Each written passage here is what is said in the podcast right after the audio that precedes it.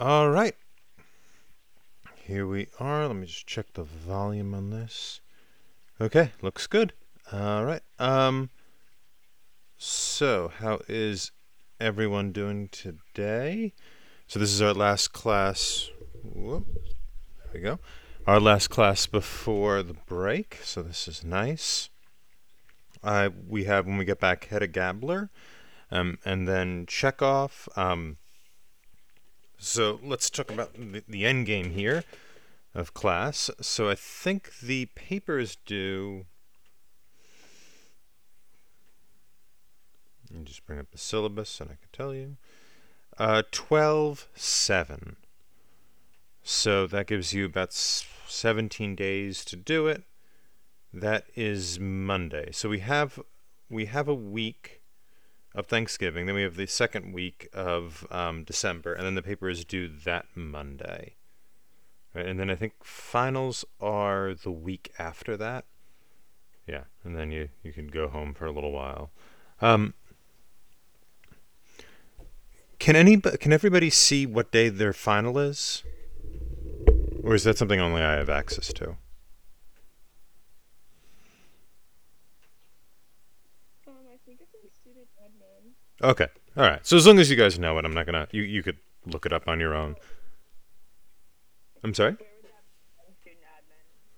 So it's if you go into like student net ID and go into the the student page,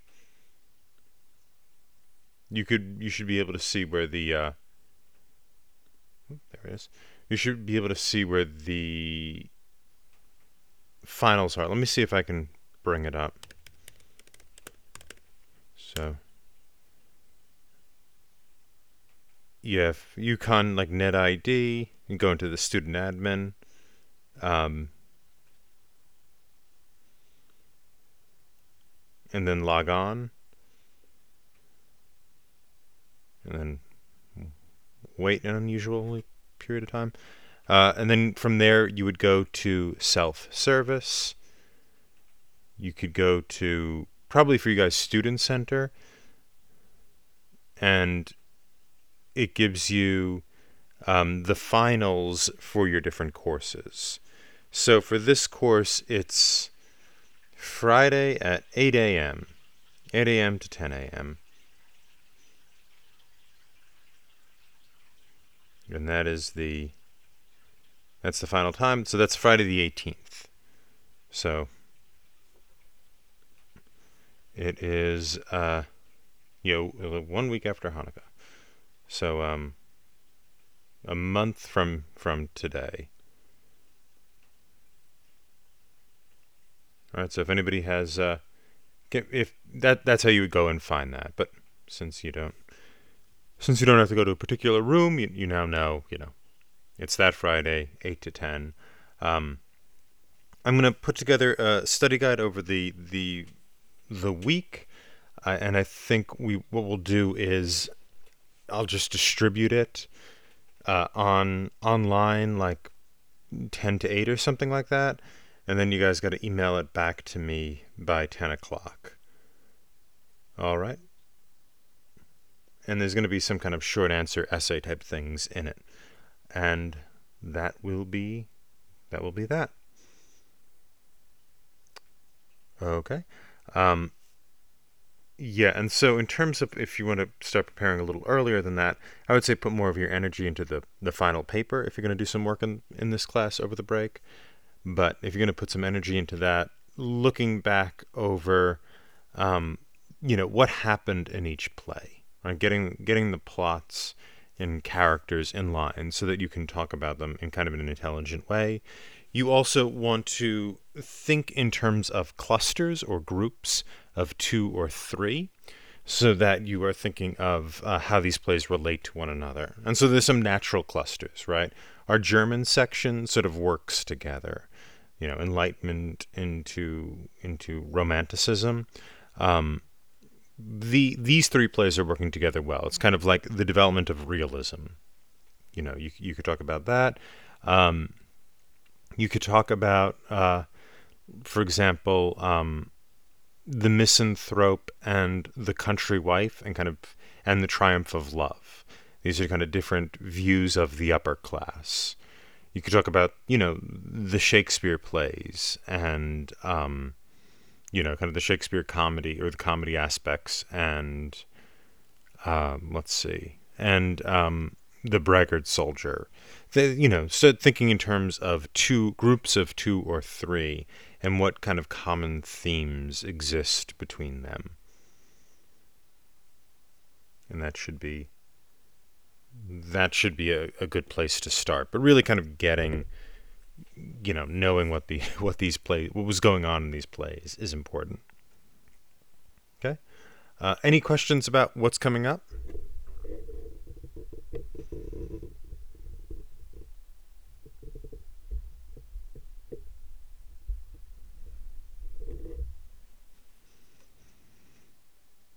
Okay.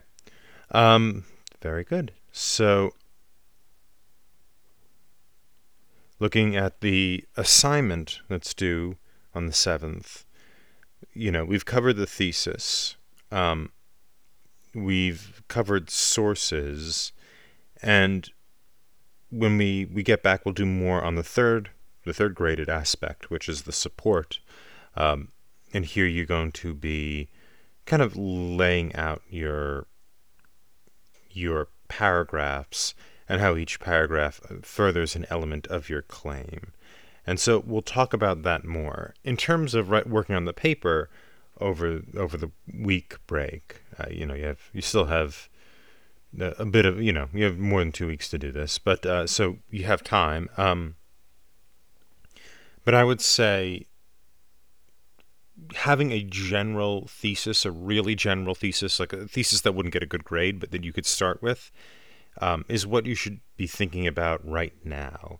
And then over the break, what will help is grabbing um, grabbing those sources that make it a little easier to, to talk about. And so that might be that might be something is finding one or two sources and reading them so that you know kind of what the discussion is during the break. All right. Um, you know, but outside of that, we will uh, we will of course talk about the you know these um, the uses of the sources, the support section uh, when we get back. But today we're going to finish up our section on Under the Gaslight and melodrama. Um, what I am interested in in talking about today, I, you know, obviously want to hear from you guys. Um, but the elements of, of kind of class that are going on here, um, how individuality conflicts or deals with class, and then I want to talk a little bit about um, performance as well and what you guys see in performance. And so, because it's Friday and it's the last day the, the last day before the break, um, I think let's start by watching a movie watch like a 12 minute movie. Now I'm going to share it with you guys. If it if the quality is really bad, we're, we're going to stop just because that doesn't serve any good. Um, but we're going to watch a D.W. Griffith film. I think that's mentioned on the syllabus, so we'll watch that together. Um, I didn't make you watch it on your own because let's you know I think today we can all kind of maybe take it a little easy. Um, but we'll, we'll watch it, and what I'm interested in talking about is uh, first of all how the kind of class system is examined in this in this film and how that's similar to Under the Gaslight. And the second thing, which is particular to this this film because we can see the performances we can't with this with this script is how performance works. And you and I want you to start with your honest response to the performance, right? It's kind of hard to talk about how performance works immediately from watching something, but let's start with your honest response to how this looks. And what we're going to do is we're going to watch a movie called. Me, it's still loading. This is not a good sign because I tried to load this before we started today. So, um, oh, oh, it's it's happening. Okay, good. So the uh, let me find my, my minutes here. Okay, the movie is called the Wheat King. Oh, it's it's starting. So bear with me. We're we're having technical technical fun. Let's call it technical fun. That makes everything better. Um, but it is a D.W. Griffith film called The Wheat King, and uh, made by Biograph Films in the 19 teens. I, I think it's 1911. The movie was made, um, and yeah, and it is um, one of the early films of D.W. Griffith, who later becomes known as sort of the the father of modern film. I'm I'm kind of taking my time talking because I'm trying to get this thing to work. so my apologies. Uh, but so D.W. Griffith, he initially starts as a silent film director. He's really even before that working in the theater as an actor, and he kind of fails as an actor, and he gets hired by Biograph as one of their two directors. And this is back when you um, there it is. Okay, this is back when directors, uh, rather film studios, own theaters, and so what you had to do was produce a lot of movies to fill up the theaters because it wasn't. It wasn't like a movie studio was making movies for your movie theaters. If you had a movie theater, you had to f- find those movies to put them in there, and typically you made them. And so Biograph was no exception, so they hired a number of actors, um, two directors. Griffith was was not initially one of them. They one director left, and then he recommended Griffith, who was a, a kind of a small, a, smaller actor in the company, not not in stature, but smaller in terms of the roles he played, and he was promoted, and um, he ended up becoming uh, quite famous in the middle of the 19 teens for developing um, the, kind of the modern movie and the modern American movie, you know, with its pacing and its length, comes out of melodrama. D.W. Griffith, yes, is also very controversial for his kind of depictions of of race, um, you know. So that's probably what most people know him for. But he's also uh, a person at the intersection of this melodramatic form, which is very popular in America, and the expansion and use of modern technology, which is very popular in America and also very popular in melodrama, right? As we learned, melodrama sort of feeds on on spectacle, on doing really cool things. And so it becomes kind of a natural fit for, for early American cinema. So let's take a look at it.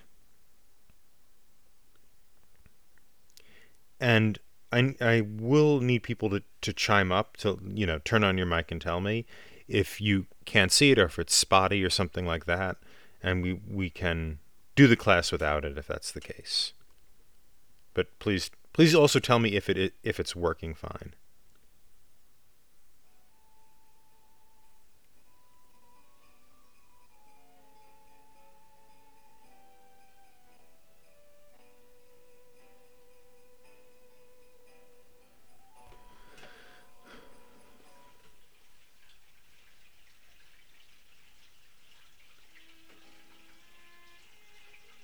corner and wheat. I'm sorry.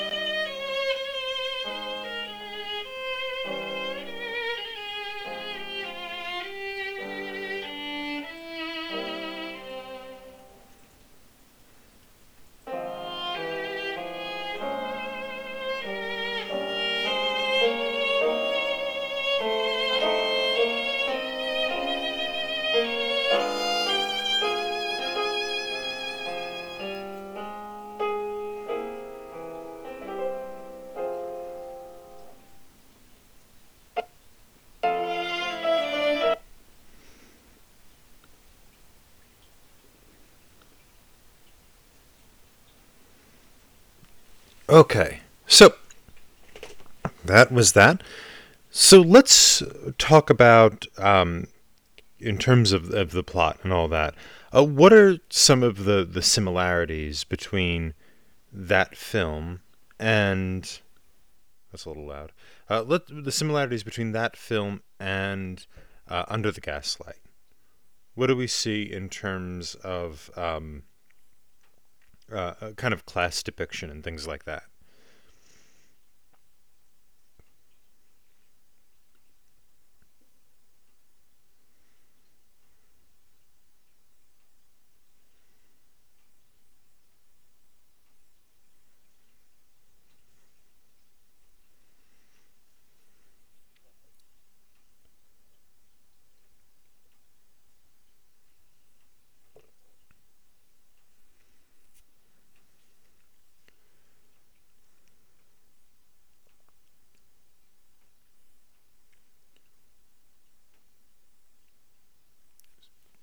Okay, so so with this movie and with Under the Gaslight, um, th- there's something very different when we compare this to, let's say, The Misanthrope. Right? What's a what would be a major difference between um, the the melodramas that we're looking at and Moliere, for example?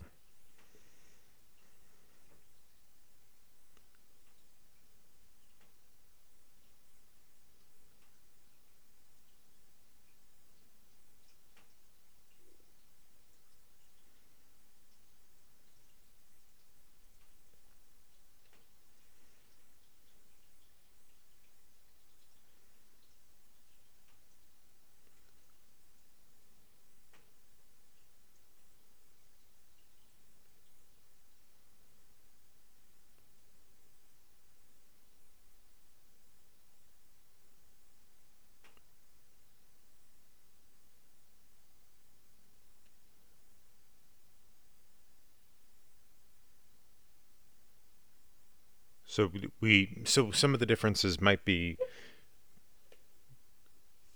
for example, in, in Moliere we and and the the kind of French neoclassical form, according to the you know the kind of the grand rules that emerged from the Académie, was that you can only depict um, depict people of a certain class, right? So with the the play with Moliere, you know, the, uh, with the misanthrope, you'd really only be able to show kind of upper class people engaging with one another, and then the, the lower class people tend to be servants. They tend to be functionaries in the plot. Um, with with the melodrama, we see much more of a mixing of those things. Um, we can see in Under the Gaslight there is a um, you know a, a sort of uh, upper class to lower class back to upper class story, right? It's kind of the the V development. Uh, Laura gets brought down low of, of no fault of her own, and then she gets raised back up again, again of really no fault of her own. However, we know she deserves this because she she demonstrates virtue. Um, how do we see the kind of class interactions in this movie?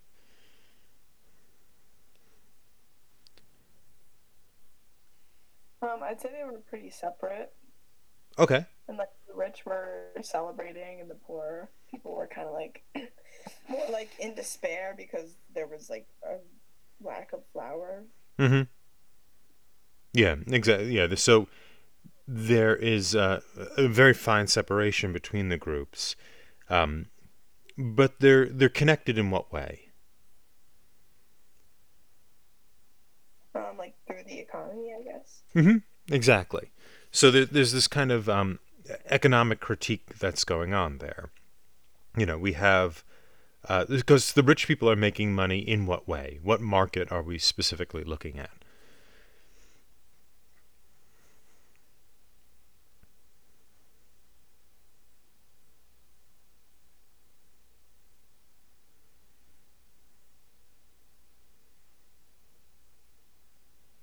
So the the main guy is called the Wheat King. That's his nickname.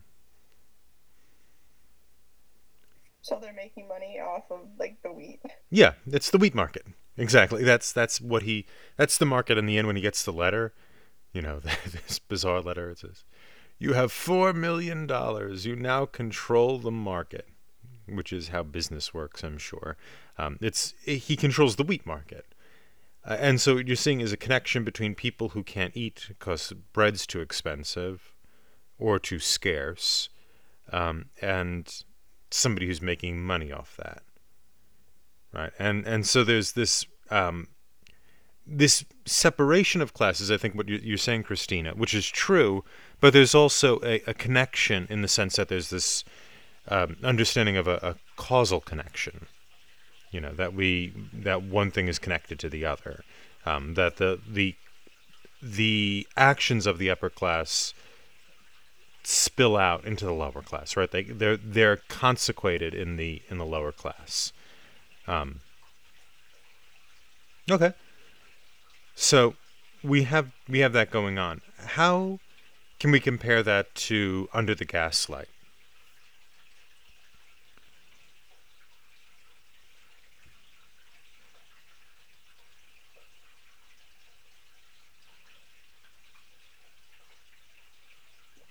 Um, I guess it's kind of like the rich people were like super well off, and then like the poor people were basically like had absolutely nothing and were like struggling to survive.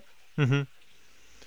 Yeah, I think that um, you know we see that this is in the uh, Act Two, Scene One, the the court scene on page thirty-one. We see that type of thing. Um, the the kind of struggle to survive, the sort of the dealings that the lower class has to have. It, it doesn't seem to be consequentially related in Under the Gaslight, in the sense that Under the Gaslight sort of, um, you know, shows these kind of two different worlds and they're sort of interacting with each other. Um, and people of the lower class can be both virtuous um, but also bad. So Snorkey is our, our virtuous guy, right? He's he's the embodiment of all that's good, and then of course, um, you know, old Judas and uh, Byke are the the villains. Um, but if we could go to to page thirty one, you could see this sort of the uh, the operation of class, or the operation of uh, uh you know the the kind of commentary let's say, that the melodrama is making in Under the Gaslight. And if I could go to that. And people can, can kind of turn to that then.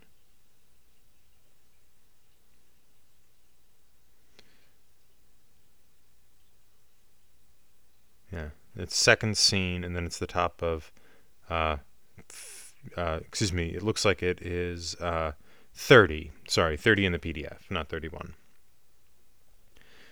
And we could see here, just fix my volume. Um, we're at court, right? And we have uh, we have a number of claimants who come to the court, and we have this kind of uh, lawyer who's taking advantage of them, Splint. And so, what are what kind of people are coming to to court in this in this scene? You take a moment to read it over.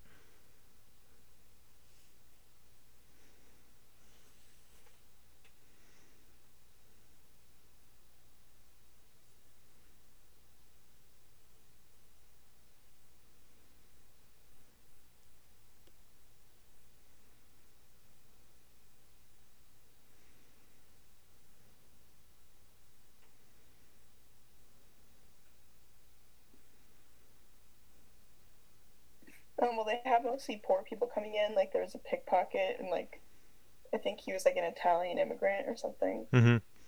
Yeah, we have. So we have an, an immigrant. Um, yeah, Rafe, who is uh, a Rafferty, uh, is his full name. Um, who is uh, he, I don't know if he's a pickpocket. Complaint of disturbing the neighborhood. Um, and the complaint has to do with him uh, kind of playing the, this organ music. Organ is like a, a something. It's more like an accordion, right? That that's what he's doing, and he has his kind of uh, monkey with him. Um, and so he's paid the, the lawyer to, to get him off. So we have that. So we have um, him being pulled in for kind of disrupting the neighborhood. And who else do we have here? We have a character we've actually met before, and that's Sam. And he is in trouble for what?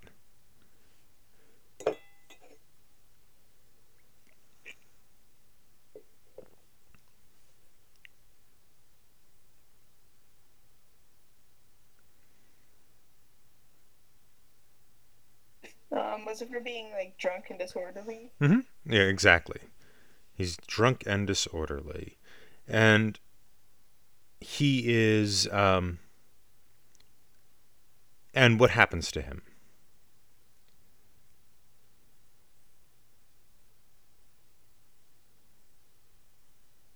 Don't they send him in jail for like ten days? Mm-hmm.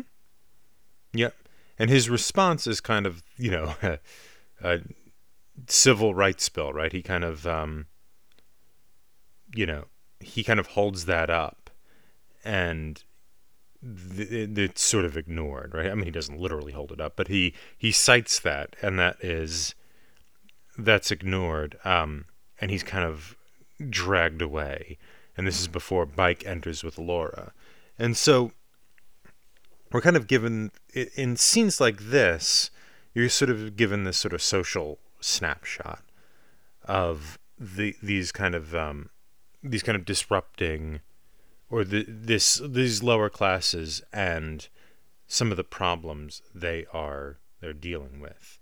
And that is um, that's kind of par for the course. And we could see that when it comes to to early American film that this type of thing, the the realism that was invested in making melodramas better, and then what we might think of as the social realism, which is, you know, not exactly what would later become social realism that you'd see in like the Soviet Union, things like that, but uh, a depiction of the the difficulty of kind of poor people, of people of lower orders, right? All of this is uh, it kind of filters its way into early movies and becomes part of the basis of uh, how American movies are established. Um, and movies generally. I mean, up to that point, what do you see with movies are they're kind of um, they're technical demonstrations. So you'll see, um, you know, like the Lumiere brothers have a train drive at you, and everybody's you know thrilled by this because they hadn't seen something like this. Uh, the Man with the Movie Camera is another short film from the early days of cinema where you just see a number of kind of visual displays. But once it starts becoming about narrative, you either have the kind of highly experimental camp of some directors, or you have um, the D.W. Griffith camp, which is much more interested in kind of social problems, but also realism. However, it's done or filtered through this genre of of melodrama, and this is kind of the uh, this is the source here, or one of the sources is this kind of developing form that we see. So another thing I wanted to talk about with the movie, because you know we we've now seen performances of melodrama, and um, you can find videos of other performances of more famous people, like Sandra Bernhardt was a famous actress who who used this kind of melodramatic form. Um, what did you guys think of the performance? Just kind of the performances in the, that short film, just sort of viscerally. What did you take away from them?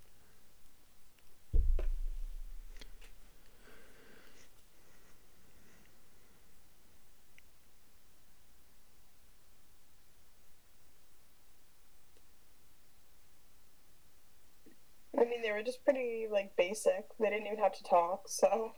Okay, yeah, so they're they're not talking, right? So we don't we don't get their voice, and you know that that's fine. We're not going to get like 19th century style acting recorded for for the most part, vo- or vocally recorded. Um, but what about the the performances generally?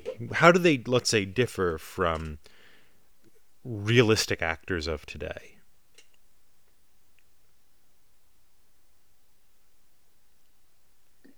I don't know. They were very like animated, I guess. Mm-hmm.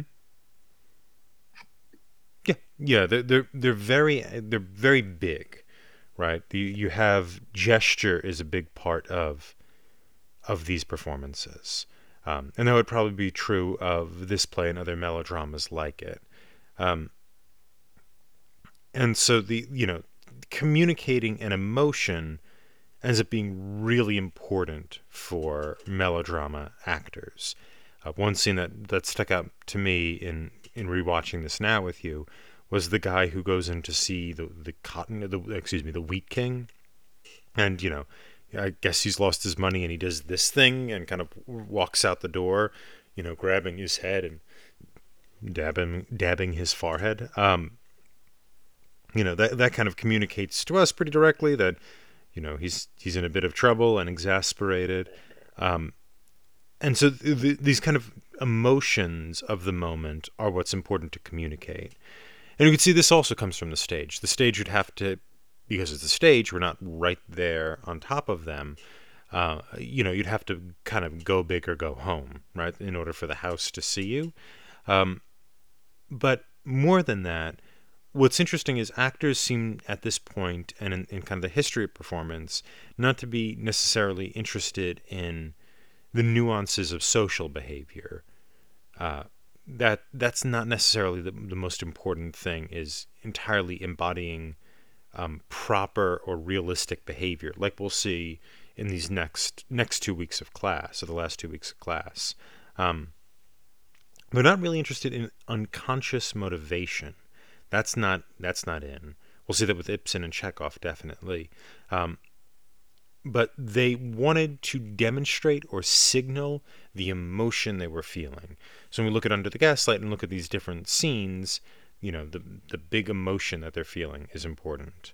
Um, and this is ends up when the realists come in after this, people who actually think of themselves as realists and not just churning out plays to make money this is what they they fight against. They kind of keep the the realism of melodrama, but they disregard the um, the kind of demonstration or signal of emotion in favor of the exploration of the subconscious and and motivation. That becomes a big thing. How do you motivate an action?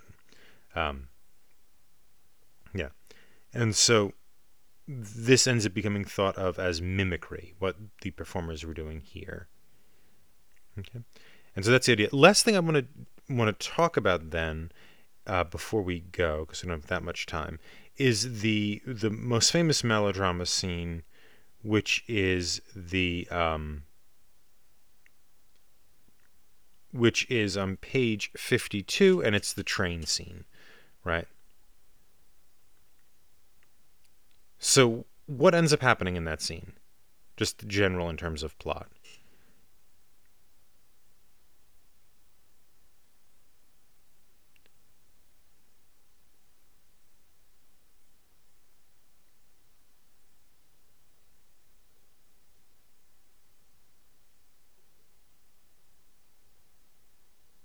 Are you talking about the one from the Gaslight where like mm-hmm. uh Lauren is or Laura, she's like in the closet or whatever. Yeah, she's she's in a, a train car. Uh, not excuse me, not a train car. She's in the um, like the place where they store the luggage. Is sort of a, a next for the trains. Um, it's also conveniently where they store all the axes because apparently they need a lot of axes to operate the train. Um, and so she talks to the signal person. She has nowhere to stay, and they kind of lock her in there. And um, Byke comes along, and Snorkey's following him. And uh, what does what does Byke do to Snorkey? Byke catches Snorkey, and what does he do? Um, he ties him up and puts him on the train tracks. Yeah, exactly. So he ties him to the train tracks, which is the first time in history in which we have that happen. Right, the the villain who ties the good person uh, to the train tracks. This is the first time in history this has happened, and you know, um, and and this started a big trend, and so naturally, because she's locked in a uh, locked in a closet, um, she needs to f- save Snorkey. Fortunately, uh, we know there's a bunch of axes in there for for some reason, and so she breaks out and she saves him. And Snorkey's responses. How does the scene end? What does Snorkey say?